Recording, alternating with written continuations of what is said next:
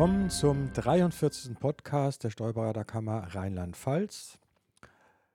Ich begrüße Anne Überfeld, unsere Geschäftsführerin, Ralf Nick, unser Vizepräsident und unseren Techniker Chris Mock aus Köln. Wir haben heute das Thema Geldwäsche, Geldwäschegesetz, Anne. Da kommt was auf uns zu. Das habe ich noch gar nicht so ganz verstanden, ehrlich gesagt. Es ist auch ganz schrecklich. Also das gab ja schon immer ein Geldwäschegesetz und ähm, Steuerberater waren am Rande auch äh, damit betroffen, dass sie bestimmte Vorkehrungen treffen mussten. Aber die war, lagen hauptsächlich darin, dass sie ihre Mandanten identifizieren mussten und im schlimmsten Falle mal hätten eine Meldung äh, machen müssen, wenn sie Geldwäscheverdacht gehabt hätten, kam aber so gut wie nie vor. Und jetzt äh, sieht das Geldwäschegesetz halt wesentlich mehr Pflichten für die Steuerberater vor. Aha, das heißt mehr Arbeit für die Kammer womöglich und auch für uns Steuerberater. Für beide, ganz genau. Die Steuerberater haben ähm, das ganz große losgezogen. Die trifft vor allen Dingen zwei Pflichten, äh, die jetzt zusätzlich kommen. Neben der Identifizierung des Mandanten, das kannte man ja schon, Perso aufgeschrieben etc., kommt noch hinzu, dass sie den wirtschaftlich Berechtigten in dem Mandat identifizieren müssen. Dafür gibt es das Transparenzregister. Und dann müssen die armen Steuerberater auch noch eine Risikoanalyse erstellen und dokumentieren. Also für mich das schlimme Wort ist ja dokumentieren auch noch. Ralf, was soll ich denn da dokumentieren? Äh, ja, das ist wie in so vielen Sachen in der letzten Zeit, äh, bekommt der Steuerberater durch den Gesetzgeber die Aufgabe, gewisse zusätzliche Aufgaben zu machen, insbesondere hier beim Geldwäschegesetz äh, die Dokumentationen, die wiederum, die Dokumentation äh, von der Kammer überprüft wird, überprüft werden kann. Und das meinen die ernst. Das wer? Der die Gesetz- Kammer oder der, der Gesetzgeber? Gesetzgeber. Der Gesetzgeber meint das ernst, jawohl, ja. Ja, die Frage habe ich mir auch schon gestellt. ähm, wir hatten ja mal einen Arbeitskreis in Berlin und ähm, wir haben uns wirklich gefragt bei diesem Geldwäschegesetz, ob die was geraucht haben. Aber es ist nun mal in der Welt, wir müssen es anwenden, die Kammer muss es anwenden, die Steuerberater müssen es anwenden. Und gerade diese Dokumentation eben der Identifizierung des wirtschaftlich Berechtigten, die Prüfung des Transparenzregisters, muss alles abgelegt werden. Und dann noch diese Risikoanalyse, in der die Steuerberater im Prinzip ihre ganze Praxis dahingehend prüfen müssen, wo besteht Gefahr für Geldwäsche oder Terrorismusfinanzierung in Anspruch genommen zu werden oder missbraucht zu werden, ist eigentlich richtiger. Wo muss man besonders aufpassen? Und das muss man dokumentieren.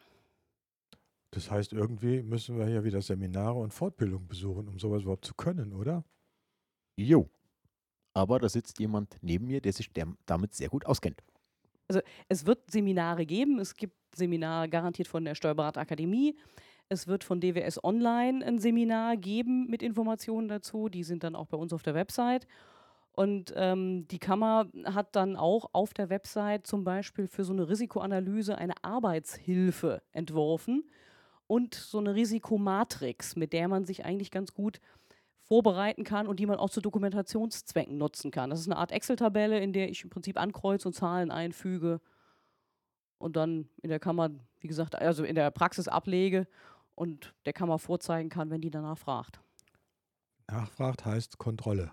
Nachfragen heißt Kontrolle. Ja, der Gesetzgeber in seiner unendlichen Weisheit meinte, äh, die Kammern sollten anlassunabhängige Prüfungen durchführen bei den Steuerberatern, ob äh, die auch tatsächlich ihre Pflicht nach dem Geldwäschegesetz einhalten. Und das ist dann so eine Vor-Ort-Nachschau oder wie soll das denn ablaufen?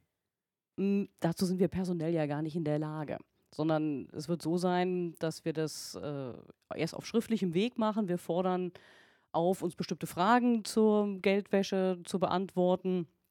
Also nicht im Sinne von Hausaufgaben, sondern im Sinne Fragen von, wie bearbeiten Sie das in Ihrer Praxis mit dem Geldwäscheverdacht? Und wenn man uns das zur Zufriedenstellung äh, beantwortet, sind wir zufrieden und denken, der Steuerberater hat es drauf. Denn wir gehen ja davon aus, dass die Steuerberater rechtskonform handeln. Also ich habe den, den, die Excel-Tabelle schon gelesen, mit der wir arbeiten können, der uns dann auch von der Kammer zur Verfügung gestellt wird. Und äh, ich sage mal, das ist wirklich schon eine gute Hilfe, wenn ich die jetzt zeitnah bearbeite, ausfülle und sie irgendwo bei mir ablege, weil wenn ich sehe das größte Problem nicht in der Kammer, die dann prüfen kommt, sondern wenn irgendwann mal ein Fall von Geldwäsche im Mandanten äh, oder Mandantenbereich auftaucht und dann kommt irgendjemand vom Gesetzgeber und sagt, hier, hör mal, was habt ihr da gemacht? Habt ihr Risikovorsorge betrieben? Und wenn ich dann sagen kann, ja, ich habe mein Möglichstes getan und zückt diese Tabelle, die dann Ende 2017 erstellt wurde, dann denke ich mal, bin ich mal einen großen Schritt weiter.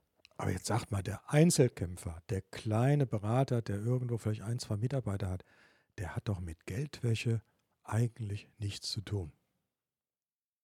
Er selbst wäscht kein Geld, aber äh, ich werde dir auch in den Buchhaltungen darauf aufmerksam gemacht. Da, da, steht zum Beispiel drin im GWG, wer zu den Risikogruppen gehört. Und da sind wir gerade der, der, der, Einzelkämpfer, äh, denke ich mal, der ist schon schnell da drin.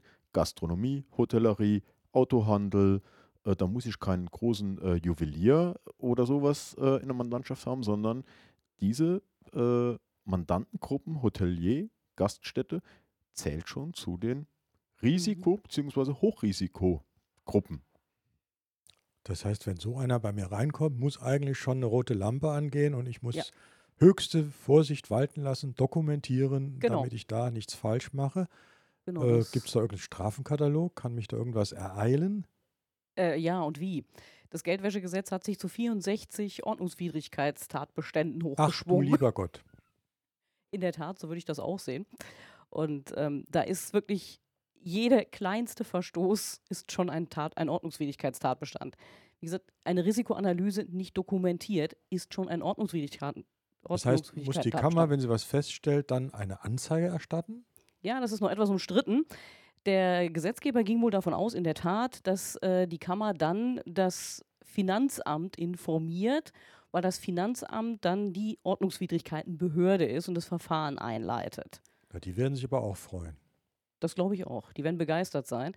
Und wir sind uns auch noch nicht sicher, ob wir das überhaupt dürfen, das Finanzamt informieren. Und es ist auch noch ungeklärt, welches Finanzamt.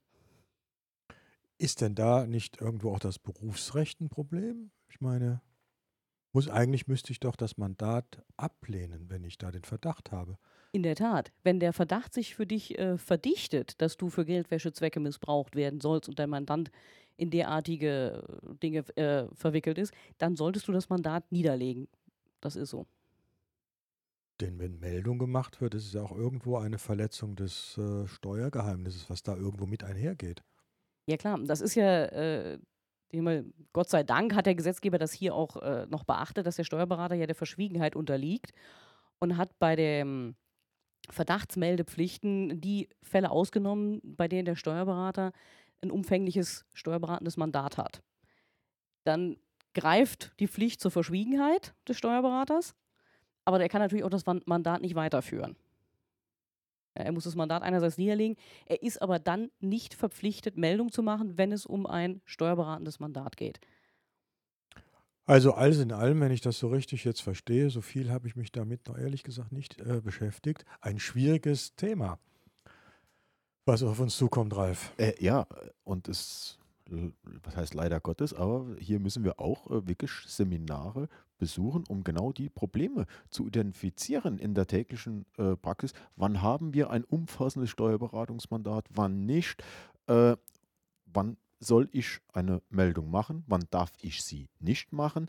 Äh, das sind alles Themen, die wir uns aneignen sollten.